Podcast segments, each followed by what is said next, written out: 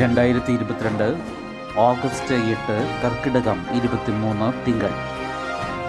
മനോരമ വാർത്തകൾ വായിക്കുന്നത് ജി. രവി. ഒറ്റപ്പെട്ട മഴ തുടരും അണക്കെട്ടുകൾ തുറക്കുന്നു.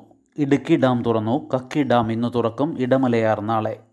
വ്യാഴാഴ്ച വരെ സംസ്ഥാനത്ത് ഒറ്റപ്പെട്ട ശക്തമായ മഴയ്ക്ക് സാധ്യത. ഒൻപത് ജില്ലകളിൽ ഇന്ന് യെല്ലോ അലർട്ട് പ്രഖ്യാപിച്ചിട്ടുണ്ട്. വടക്ക് പടിഞ്ഞാറൻ ബംഗാൾ ഉൾക്കടലിൽ രൂപപ്പെട്ട ന്യൂനമർദ്ദം തീവ്രമാകാൻ സാധ്യതയുണ്ടെന്നും കിഴക്കൻ മേഖലകളിൽ കൂടുതൽ മഴ പെയ്യുമെന്നും കേന്ദ്ര കാലാവസ്ഥാ വകുപ്പ് അറിയിച്ചു. കേരള ലക്ഷദ്വീപ് തീരങ്ങളിൽ ബുധനാഴ്ച വരെയും കർണാടക തീരങ്ങളിൽ വ്യാഴാഴ്ച വരെയും മത്സ്യബന്ധനം വിലക്കി. ഇടുക്കി ഡാമിന്റെ മൂന്ന് ഷട്ടറുകൾ ഇന്നലെ തുറന്നു. സെക്കൻഡിൽ ഒരു ലക്ഷം ലിറ്റർ വെള്ളം വീതമാണ് ഒഴുക്കിവിടുന്നത്. നിലവിലെ ജലനിരപ്പ് രണ്ടായിരത്തി മുന്നൂറ്റി എൺപത്തി നാല് പോയിന്റ് നാല് ആറ് അടി. ശബരിഗിരി ജലവൈദ്യുത പദ്ധതിയുടെ ഭാഗമായ കക്കി ആനത്തോട് അണക്കെട്ടിന്റെ ഷട്ടറുകൾ ഇന്ന് പതിനൊന്നിന് തുറക്കും. ജലനിരപ്പ് തൊള്ളായിരത്തി എഴുപത്തി അഞ്ച് പോയിന്റ് ഏഴ് പൂജ്യം മീറ്റർ. വയനാട്ടിലെ എല്ലാ വിദ്യാഭ്യാസ സ്ഥാപനങ്ങൾക്കും കോട്ടയം ആലപ്പുഴ പത്തനംതിട്ട ഇടുക്കി എറണാകുളം ജില്ലകളിൽ ദുരിതാശ്വാസ ക്യാമ്പുകൾ പ്രവർത്തിക്കുന്ന വിദ്യാഭ്യാസ സ്ഥാപനങ്ങൾക്കും കുട്ടനാട് താലൂക്കിലെ എല്ലാ വിദ്യാഭ്യാസ സ്ഥാപനങ്ങൾക്കും ഇന്ന് അവധി പ്രഖ്യാപിച്ചു. ഇടുക്കി ജില്ലയിലെ ദേവികുളം പീരുമേട് താലൂക്കുകളിലെയും ഉടുമ്പൻചോല താലൂക്കിലെ ബൈസൺ വാലി ചിന്നക്കനാൽ പഞ്ചായത്തുകളിലെയും എല്ലാ വിദ്യാഭ്യാസ സ്ഥാപനങ്ങൾക്കും ഇന്ന് കലക്ടർ അവധി പ്രഖ്യാപിച്ചു. ട്രിപ്പിൾ ജമ്പിൽ എൽദോസ് പോളിന് സ്വർണം അബ്ദുള്ള അബൂബക്കറിന് വെള്ളി. എൽദോസ് പോൾ കോമൺവെൽത്ത് ഗെയിംസ് അത്ലറ്റിക്സിൽ വ്യക്തിഗത സ്വർണം നേടുന്ന ആദ്യ മലയാളി. നീരജ് ചോപ്രയുടെ ടോക്കിയോ ഒളിമ്പിക് സ്വർണ നേട്ടത്തിന്റെ ഒന്നാം വാർഷിക ദിനത്തിൽ രണ്ട് മലയാളി താരങ്ങളിലൂടെ ലോക കായിക വേദിയിൽ വീണ്ടും ഇന്ത്യയുടെ കുതിച്ചുചാട്ടം കോമൺവെൽത്ത് ഗെയിംസ് പുരുഷ ട്രിപ്പിൾ ജമ്പിൽ എറണാകുളം രാമമംഗലം സ്വദേശി എൽദോസ് പോൾ സ്വർണവും കോഴിക്കോട് വളയം സ്വദേശി അബ്ദുള്ള അബൂബക്കർ വെള്ളിയും നേടി. കോമൺവെൽത്ത് ഗെയിംസ് അത്ലറ്റിക്സിൽ വ്യക്തിഗത ഇനത്തിൽ സ്വർണം നേടുന്ന ആദ്യ മലയാളിയും ട്രിപ്പിൾ ജമ്പിൽ സ്വർണം നേടുന്ന ആദ്യ ഇന്ത്യക്കാരനുമാണ് ഇരുപത്തിയഞ്ചുകാരൻ എൽദോസ് പോൾ. കോമൺവെൽത്ത് പുരുഷ അത്ലറ്റിക്സിൽ ഒരിനത്തിൽ രണ്ട് മെഡൽ എന്ന ചരിത്ര നേട്ടവും ഇന്ത്യയ്ക്ക് സ്വന്തമായി. ആവേശകരമായ മത്സരത്തിൽ കരിയറിലെ ഏറ്റവും മികച്ച പ്രകടനമായ പതിനേഴ് പോയിന്റ് പൂജ്യം മൂന്ന് മീറ്റർ ദൂരം ചാടിയാണ് എൽദോസിന്റെ അഭിമാന വിജയം. കഴിഞ്ഞ മാസം അമേരിക്കയിൽ നടന്ന ലോക അത്ലറ്റിക് ചാമ്പ്യൻഷിപ്പിൽ ഫൈനലിൽ മത്സരിച്ച എൽദോസ് ആ നേട്ടം കൈവരിക്കുന്ന ആദ്യ ഇന്ത്യൻ താരമായിരുന്നു.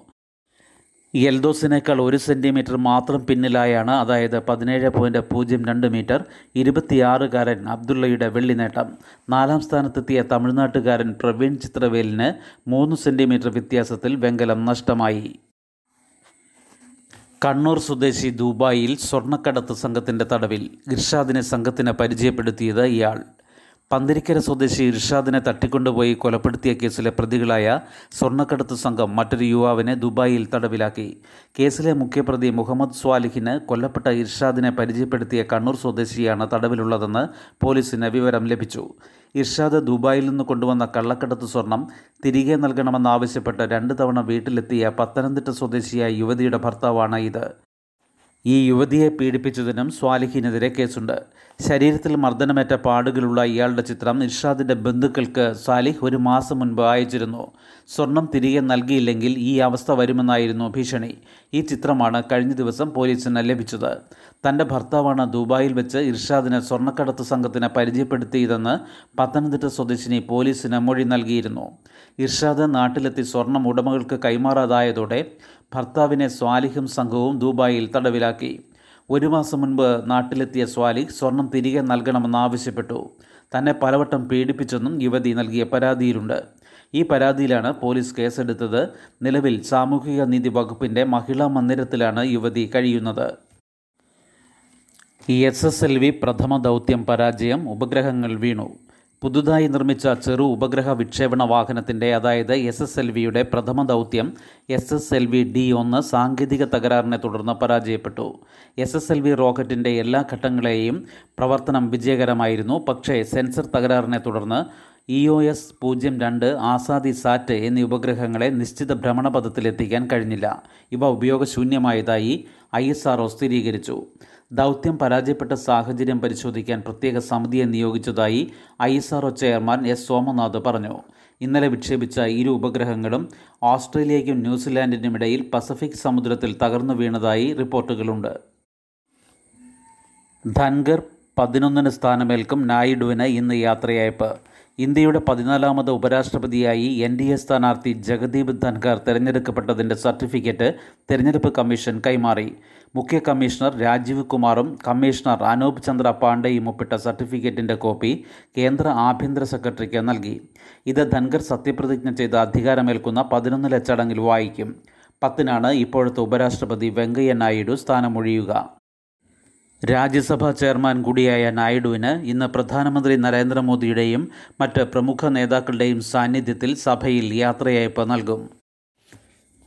പ്ലസ് വൺ പ്രവേശനം കമ്മ്യൂണിറ്റി സർട്ടിഫിക്കറ്റിന് പകരം S S L C book plus one പ്രവേശനവുമായി ബന്ധപ്പെട്ട് കമ്മ്യൂണിറ്റി സർട്ടിഫിക്കറ്റിന് പകരം തൽക്കാലം S S L C book ഹാജരാക്കിയാൽ മതിയെന്ന് മന്ത്രി വി ശിവൻകുട്ടി പറഞ്ഞു.